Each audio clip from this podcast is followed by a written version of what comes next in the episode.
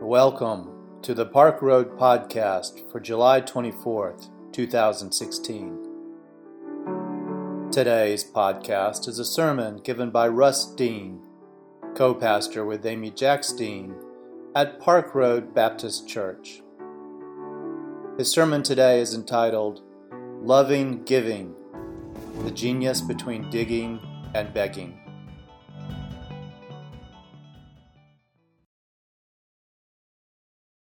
Winning the lottery. Quote, winning the lottery has become a household expression, even when it doesn't have anything to do with money. When something unexpectedly good comes our way, we say, I won the lottery. I think it says a lot about our priorities, not to mention our spiritual health, that getting rich without lifting a finger has become the preferred cliche of good fortune in this culture. So I'm happy to inform you today, especially if this is your first time in worship this summer, or if you are a guest with us and have never heard a sermon from this pulpit before, congratulations, you have won the lottery today.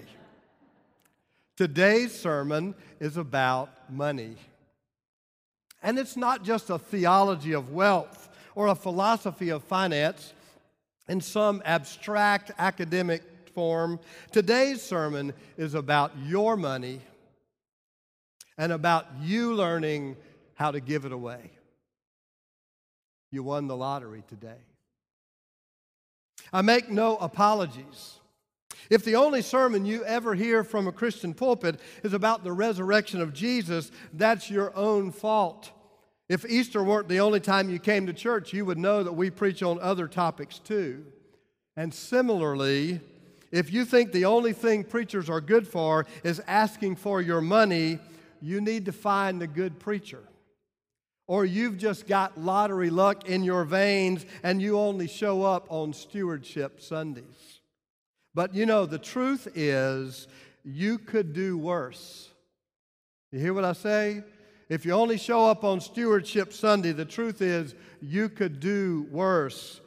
A lot that gets spoken from pulpits around the land has little to do with everyday life, and even less of it represents the radical Jesus and his radical God. But there is hardly a more practical topic from Genesis to Revelation than money. It's why the Bible spends so much time talking about money and economics from start to finish. The Bible is about economics. If you have ever criticized my preaching for being too intellectual, or if you've ever wanted me to speak like one of those megachurch guys who walks the aisle and pronounce relevant sermons and applicable sermons, well, your wait is over. You have won the lottery today. The sermon is about your money. Our money is the very best where the rubber meets the road test of faith there is. Where the rubber meets the road. Your money and your faith. How do we make our theology practical? How do we make our spirituality tangible? There's no better way than to put our money where our mouth is. And this isn't preacher ease. I'm not asking you to buy me a new gold caddy today with a big offering. I'm just talking reality here. There is no better measure of our commitments, no measure that is more powerfully defining, sometimes more painfully revealing, than how we spend our money. That's just the way it is. Let me define two terms for you in this conversation. The first is tithing. We believe in tithing. We believe everyone ought to tithe. Good Baptist and lapsed Catholics and bitter secularists. We believe the employed ought to tithe and the retired ought to tithe, and youth ought to tithe. Yes, I'm pointing my finger at youth ought to tithe. Everybody ought to tithe. which means to give 10% of your gross annual income. Take your salary before taxes and withholdings. Take the income from any investments you have. Take the unreported cash tips you earned waiting tables. Take the birthday money your grandparents give you. Anything you get, take that and add it up and move the decimal point one place to the left. That's a tithe. Tithing is a great discipline because it's easy. If you make $100, the tithe is, decimal point to the left, $10. Everybody, religious or not, ought to learn that 10% is a healthy goal for giving. It is easy to figure, and it is enough to make you feel it, but not enough to hurt you. I have no idea what any of you makes, but I am confident that there is no one here today who literally cannot afford to tithe. No one here. This morning, as I was coming through the community center, there was a young African American woman there that I didn't know, and I introduced myself. And she said, I'm working in the nursery today. She's a new worker back there. And she said, Who can I give my tithe to? And I said, Well, Sherry, you can give it to me. I don't know how much that is, but it represents three part time jobs that she works. And she wanted to make sure that she was able to give her tithe to the church. I can promise you that you will feel better about yourself if you can learn to loosen your grip on that precious 10%. John D. Rockefeller, who is one of the wealthiest men this country has ever produced, said, I would not have been able to tithe the first million dollars I made if I had not tithed my first salary, which was a dollar and fifty cents a week. A dollar fifty a week that John Rockefeller made, and that's where he started. And I commend you. Start today. I dare you. Start today. And I promise you that you will be glad you did. I promise the world will be a better place if you will learn to share your earnings generously and joyfully. That's the first term tithe. 10% of gross annual income. Move the decimal point, write the check, sign up for PayPal, whatever. Don't fool yourself that putting a $20 bill in the plate is stewardship. It is not. Learn to tithe. Start today. Now, the second thing that I have always said to this congregation when I've talked to you about stewardship is that if you have a beef with the organized church or with this particular church for some reason, then give your tithe somewhere else. You actually heard me say that. Give your tithe, and if you have to give it somewhere else, give it somewhere else.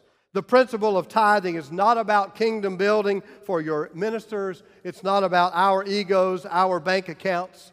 If you can't feel good about giving all of your tithe here, give it somewhere else but tithe.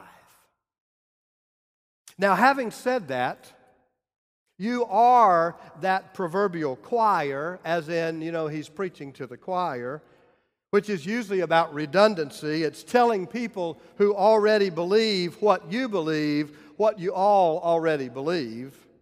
And I want to preach to the choir today and say this to you that being here today means you obviously already believe at least a little bit in the church.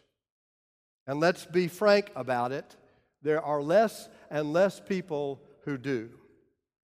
There are a lot of truly great causes out there to support with your money. And there are more and more people out there to support those causes. I believe your church is as good a cause as you will ever find, not because we are your ministers, not because of us, but because of you. This is your church, your programs, your faith in practice. Where else could you possibly give your money in a better place and a better way? And who else is going to support your church if you do not? It is the church's responsibility to earn your trust, to prove itself worthy of your financial support. But if we want church here for our children and their children, it will be more and more incumbent upon the church, upon church people to give their tithe to their church. A helpful practice might be to renew that old preacher wisdom that quotes from the Old Testament book of Malachi in reference to tithes and offerings. Maybe you need to give your tithe to your church and spread your offerings to the other charitable organizations you support. That's what Amy and I do. Our tithe comes to this church. The banks are not afraid to ask you to support the United Way if you're employed by the banks. The YMCA is not reluctant to pitch its programs when it conducts capital campaigns. Your friend who is running the annual PTA drive at the elementary school does not hesitate to ask you to help buy supplies for your children, and your pastors should never be hesitant to talk to you about your church and your money. If you don't know why you should support Park Road with a full 10% of your money, I invite you to join me next week, next summer, for Camp Prism. You will see our children learning the stories of the Bible and the tenets of our faith with integrity. And you will hear the enthusiasm in their singing and see the joy on their smiling, if dirty, faces. Or you need to volunteer to chaperone at next summer's University Youth Camp and watch literally the lives of, you, of our youth change right before your eyes. Now, I could spend hours extolling all of the good that we are doing with our money all the reach our small church has in this large city.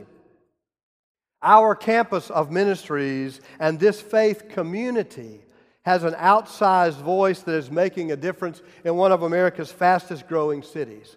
I could spend hours talking about all that we do, but Camp Prism and University say it all. So maybe the priority of this sermon of stewardship ought to be this one, tithe. Two, tithe somewhere. Three, if you don't tithe to your church, maybe you're not involved enough in it.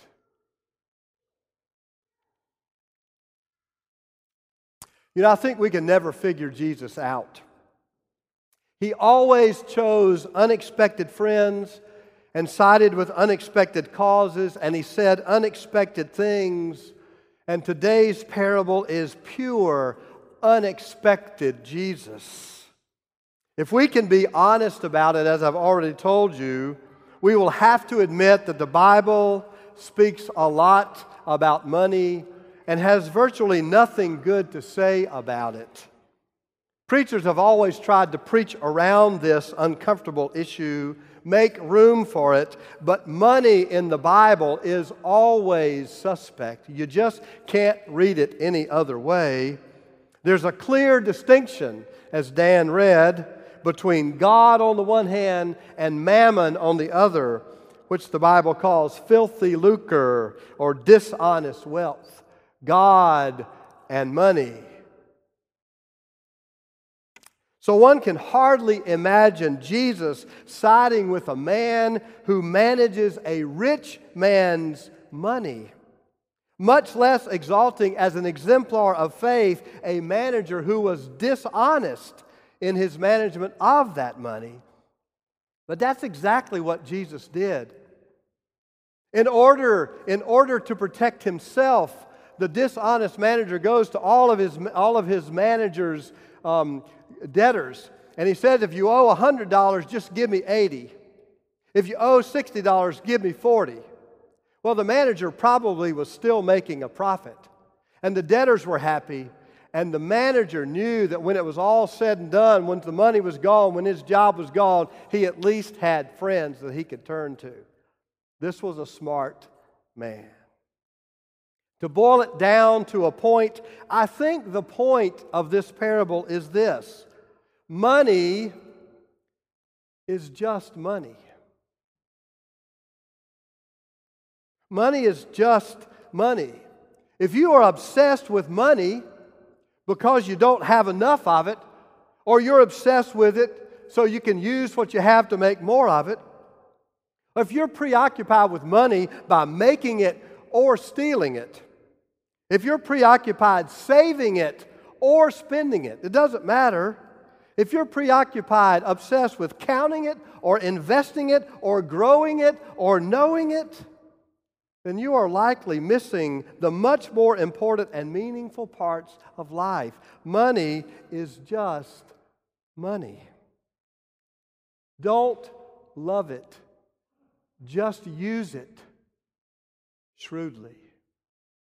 Jesus says the children of the world are more shrewd than are the children of light. We, learn, we need to learn to be shrewd in our use of money, which is to say, we need to learn to use it, not love it. Use it for some eternal gain. As Jesus says, so when it is gone, they will welcome you into the eternal home.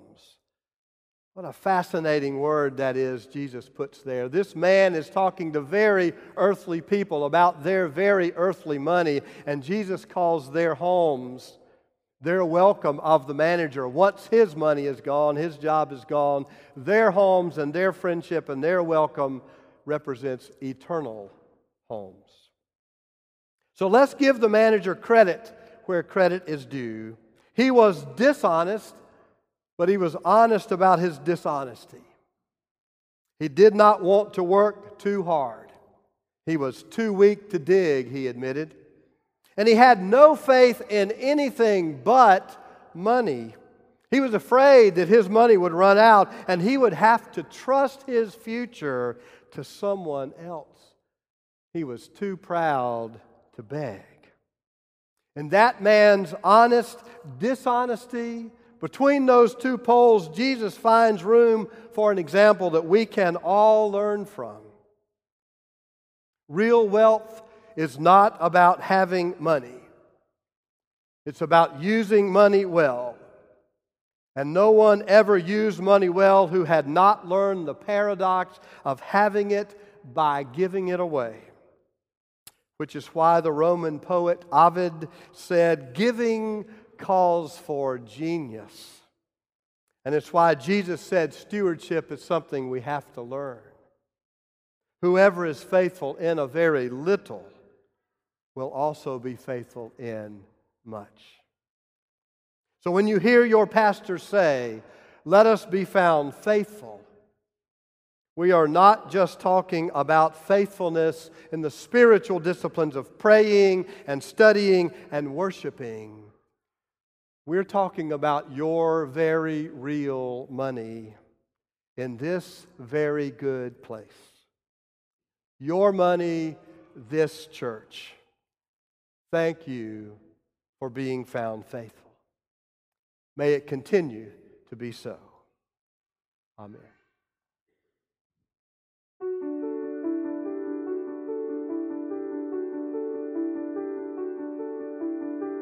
We invite you to learn more about Park Road at parkroadbaptist.org. Park Road is a progressive faith community located in Charlotte, North Carolina, encouraging independent thought, community service, social justice, and interfaith understanding. Today's podcast was produced with production help from Hugh Ashcraft, Brian Smith, Bruce White, and Rich Dower. Our theme music was composed by Brandon Michael Williams. Thanks for listening today. Grace and peace to you.